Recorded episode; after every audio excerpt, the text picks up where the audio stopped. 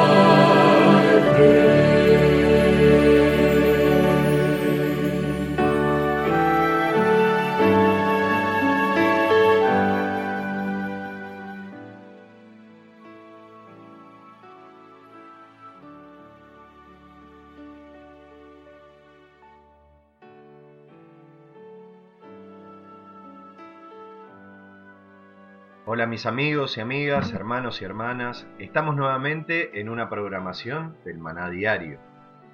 Hoy estamos con La vida de Cristo, parte 2, una escuela sabática. ¿Por qué escuela sabática? Quizás hay gente que nunca escuchó esta palabra, porque muchas veces hemos escuchado en el ambiente evangélico, católico, ¿no? Escuela dominical.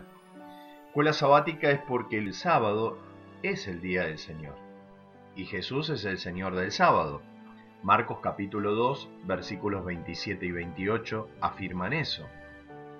El sábado nos recuerda al Creador, porque en seis días Él hizo los cielos y la tierra y el séptimo día descansó, lo bendijo, lo santificó y como Él siempre da el ejemplo, reposó.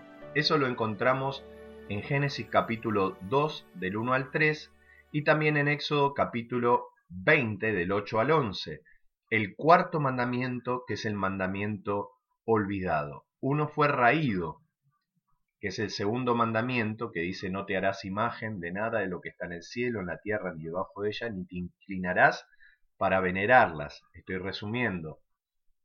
Y el otro, el cuarto mandamiento, es acuérdate del sábado, porque en seis días ¿no? Dios creó el cielo, la tierra, el mar, la fuente de las aguas, y el séptimo día reposó y lo santificó, o sea, lo apartó para que sea un día santo.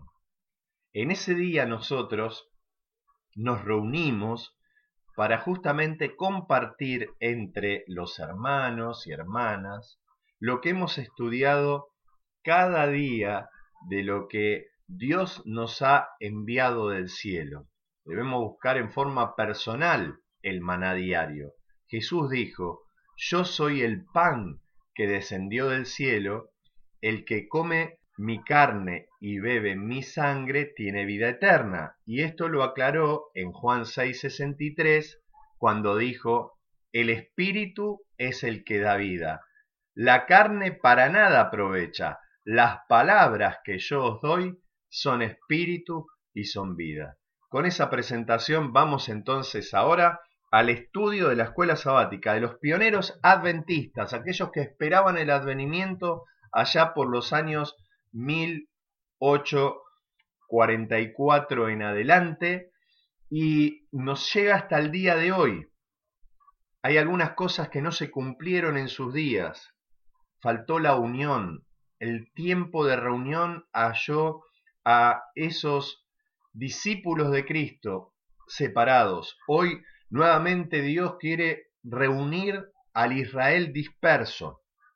esté donde esté, en la denominación que esté, Dios está buscando a un pueblo que espere su venida y se prepare prontamente porque la venida del Señor está a las puertas, está cerca. Así que vamos a estudiar la vida de Cristo parte 2 y vamos a ver en este caso la hija de la viuda. Lección 9, un ejemplo sencillo y claro que hoy nos va a dejar la palabra de Dios acerca de cómo es Dios a través de Cristo, que es la manifestación visible de ese Dios que es invisible. Colosenses capítulo 1, versículos 15 al 17. Pregunta, estamos en Lucas capítulo 7, versículos 11 y 12 están la respuesta a esta pregunta. ¿A dónde se dirigió Jesús Luego, recuerden que en el audio anterior habíamos estudiado el sanamiento del siervo del centurión. Esto ocurrió allí por Capernaum. Pero ahora vamos a ver que el Señor Jesús se traslada a kilómetros al sur con un propósito. Esto nos muestra que a veces tenemos que recorrer cierta cantidad de distancia, invertir tiempo para visitar a alguien o dirigirme a tal lugar, porque ha de haber una bendición grande que después va a esparcirse aún en los lugares que estaban más cerca de Capernaum y alrededor. Por eso es bueno sumirse en la voluntad de Dios y dejar que Él nos guíe a donde Él sabe que es mejor. ¿A dónde entonces se dirigió luego Jesús?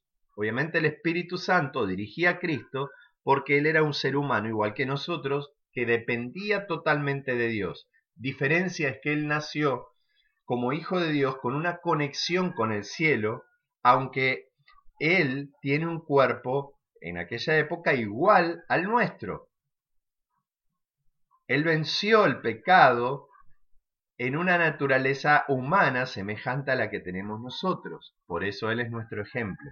Así que el Espíritu dice que lo dirigió a dónde. Vamos a ver. Versículos 11 y 12 del capítulo 7 de Lucas dice lo siguiente. Aconteció después que él iba a la ciudad que se llama Naim, e iban con él muchos de sus discípulos y una gran multitud. Cuando llegó cerca de la puerta de la ciudad, he aquí que llevaban a enterrar a un difunto, hijo único de su madre, la cual era viuda, y había con ella mucha gente de la ciudad. Mis hermanos, la pregunta es sencilla y la respuesta está allí, implícita. ¿A dónde se dirigió Jesús? Bueno, a la ciudad de Naín. Y estaba por entrar. Recuerden que las ciudades mayormente eran amuralladas y tenían una puerta, ¿sí? Y había que llegar temprano, porque al atardecer normalmente, por una cuestión de seguridad, se cerraban las puertas. La noche se hizo para dormir. Mis hermanos, Jesús se estaba acercando a la puerta de la ciudad de Naín. Y en eso ve una procesión llevando a un muerto vio un féretro, vio una madre llorando por su hijo, y la Biblia describe que era su único hijo y aparte era viuda. Siempre es bueno cuando estudiamos la Biblia adentrarnos en la historia, conociendo ahora un poco más de la cultura hebrea, que es la bíblica, que es la mía, porque yo soy parte de ese pueblo, hermanos, porque nosotros somos la descendencia de ese pueblo cuando aceptamos a Cristo, él ve que van llevando un féretro, porque los cementerios seguramente estaban fuera de la ciudad, para que no contaminen. Pero él vio una madre viuda. Ustedes saben que en la Biblia, si hay algo que Dios tiene muy en cuenta son a los extranjeros, a los huérfanos y a las viudas. Les recuerdo un caso, por ejemplo.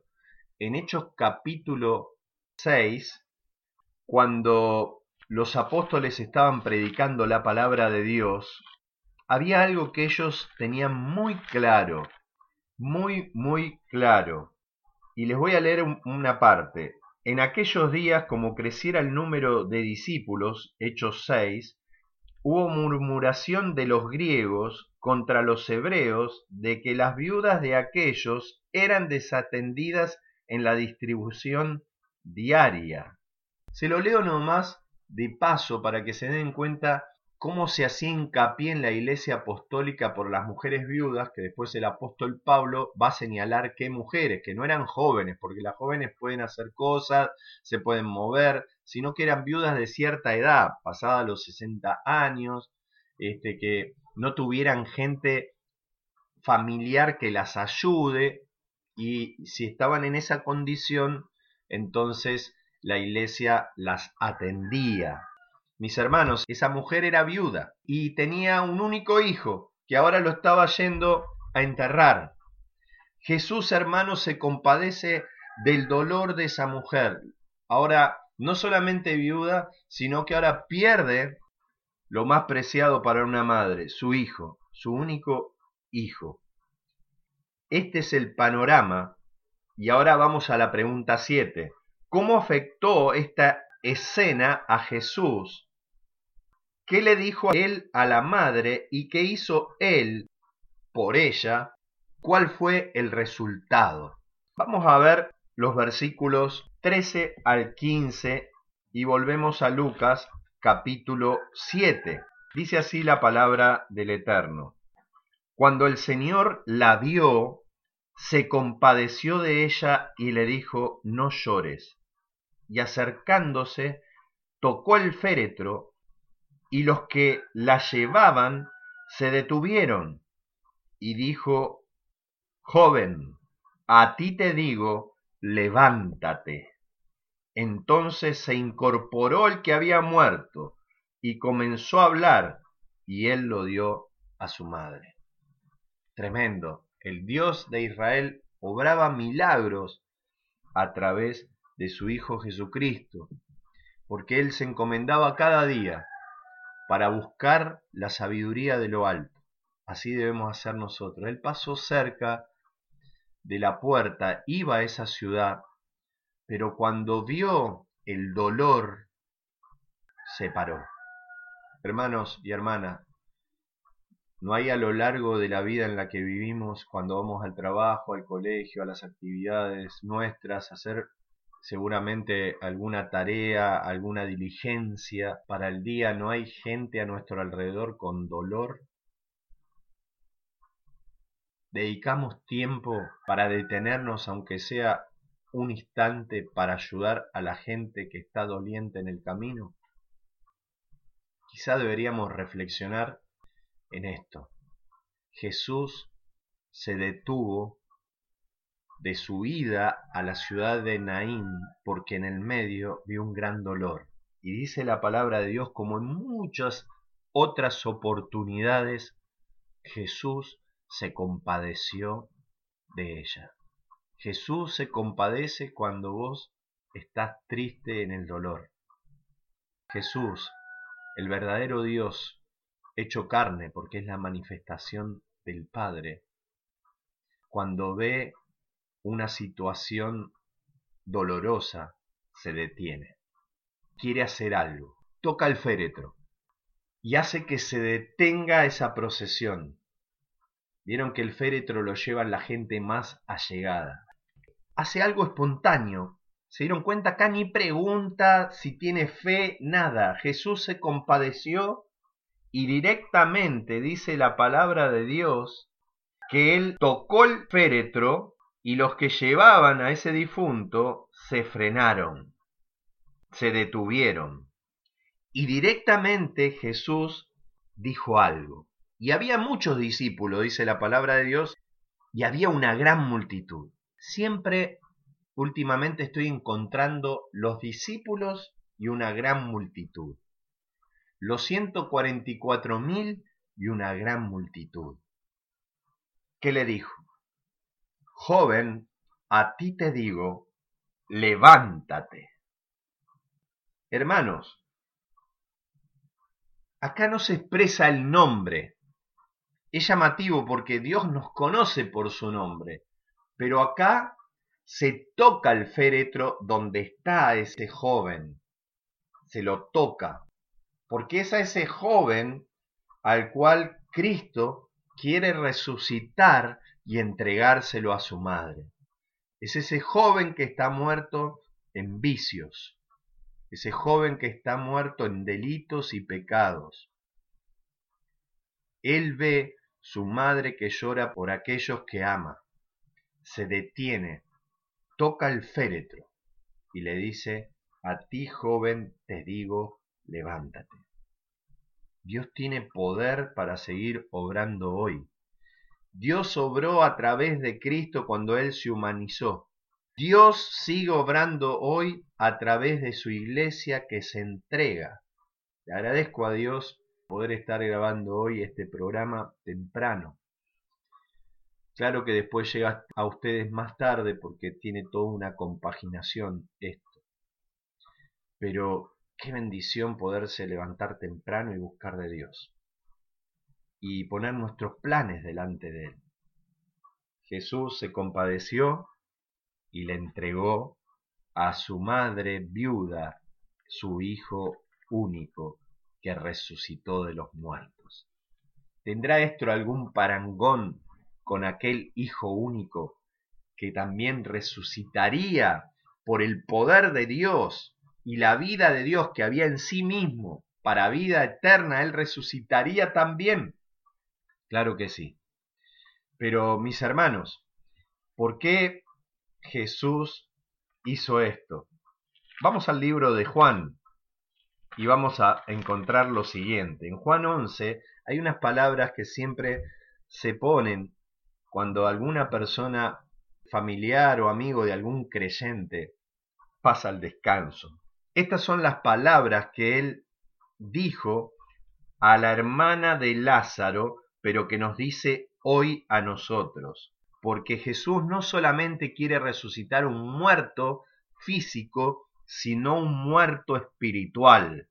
Jesús te dice hoy, vamos a leer Juan capítulo 11, versículo 25, yo soy la resurrección y la vida, el nombre divino, yo soy la resurrección y la vida. El que cree en mí, aunque esté muerto, vivirá. Quizás hoy uno se cree que está muerto espiritualmente. Y a veces lo que yo hablo lo hablo por mí, hermano. Pero Jesús le dice, yo soy la resurrección y la vida. El que cree en mí, aunque esté muerto, vivirá. Y mientras haya aliento de vida en la nariz, no te dejes engañar por el diablo. Jesús tiene poder para resucitar a los muertos porque él, es la resurrección y la vida. Versículo 26. Y todo aquel que vive y cree en mí, no morirá eternamente. Pregunta, ¿crees esto? Esa misma pregunta hoy el Señor te hace a vos y a mí. ¿Crees esto? Ojalá que nuestra respuesta sea igual que la hermana de Lázaro, porque ella dijo, Sí, Señor, yo he creído que tú eres el Cristo, el Hijo de Dios, que has venido al mundo. ¿Y para qué vino al mundo el Hijo de Dios? Juan capítulo 3, versículo 17, Él no vino a condenar al mundo. Dios mandó a su Hijo para que el mundo sea salvo por medio de Él.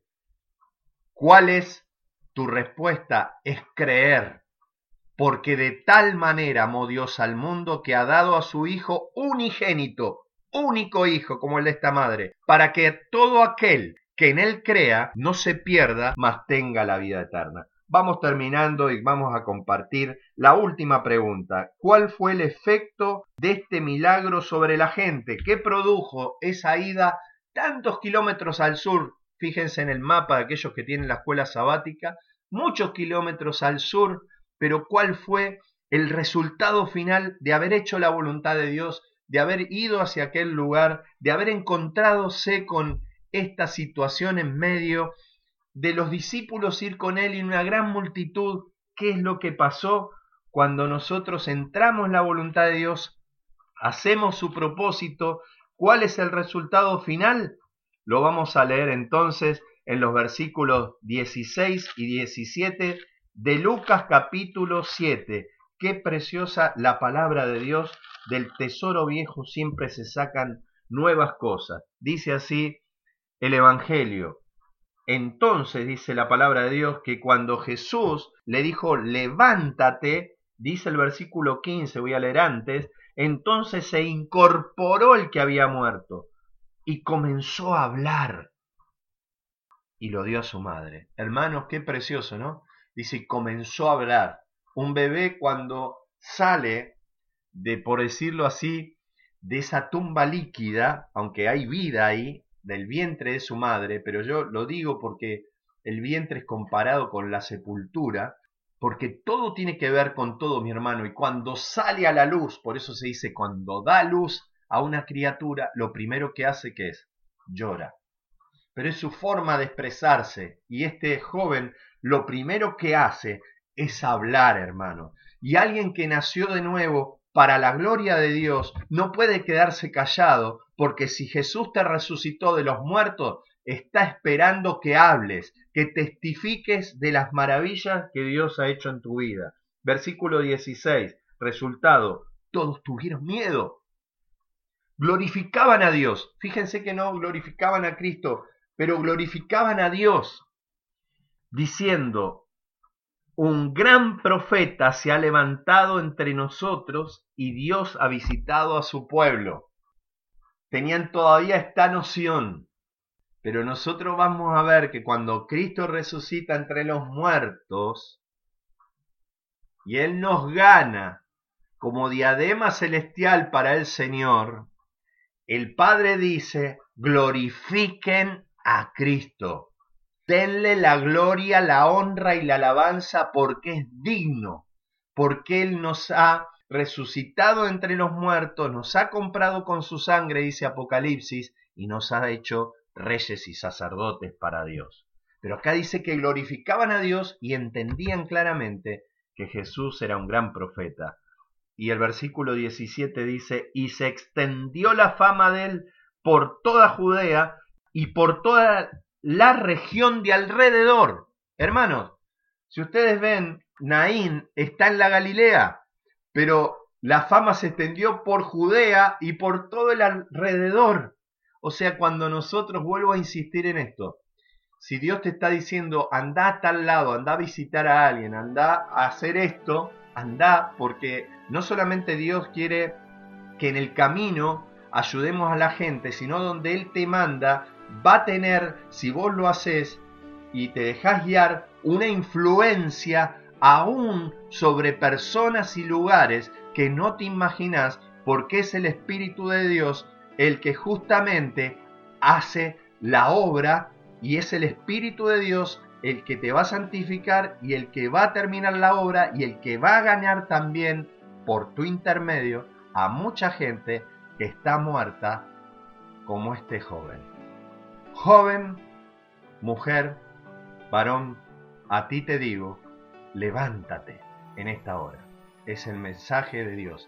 Levántate y habla las buenas nuevas de salvación. Que Dios te bendiga. Nos reencontramos, si es la voluntad de Dios, en otro audio para recibir una porción más del precioso maná diario. Shalom paz del Señor, lo voy a decir en hebreo, Shalom Aleichem. La paz del Señor sea con ustedes. Shalom, shalom.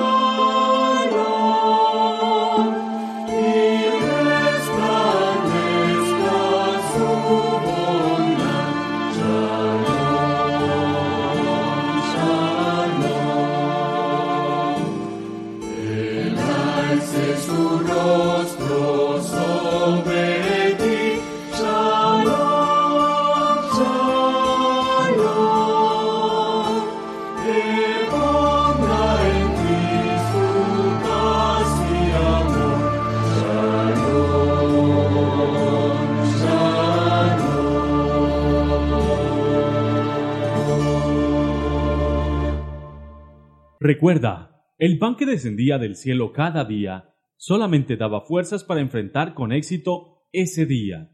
Por eso, permitiéndolo Dios, nos reencontraremos mañana para recibir una porción más del maná diario.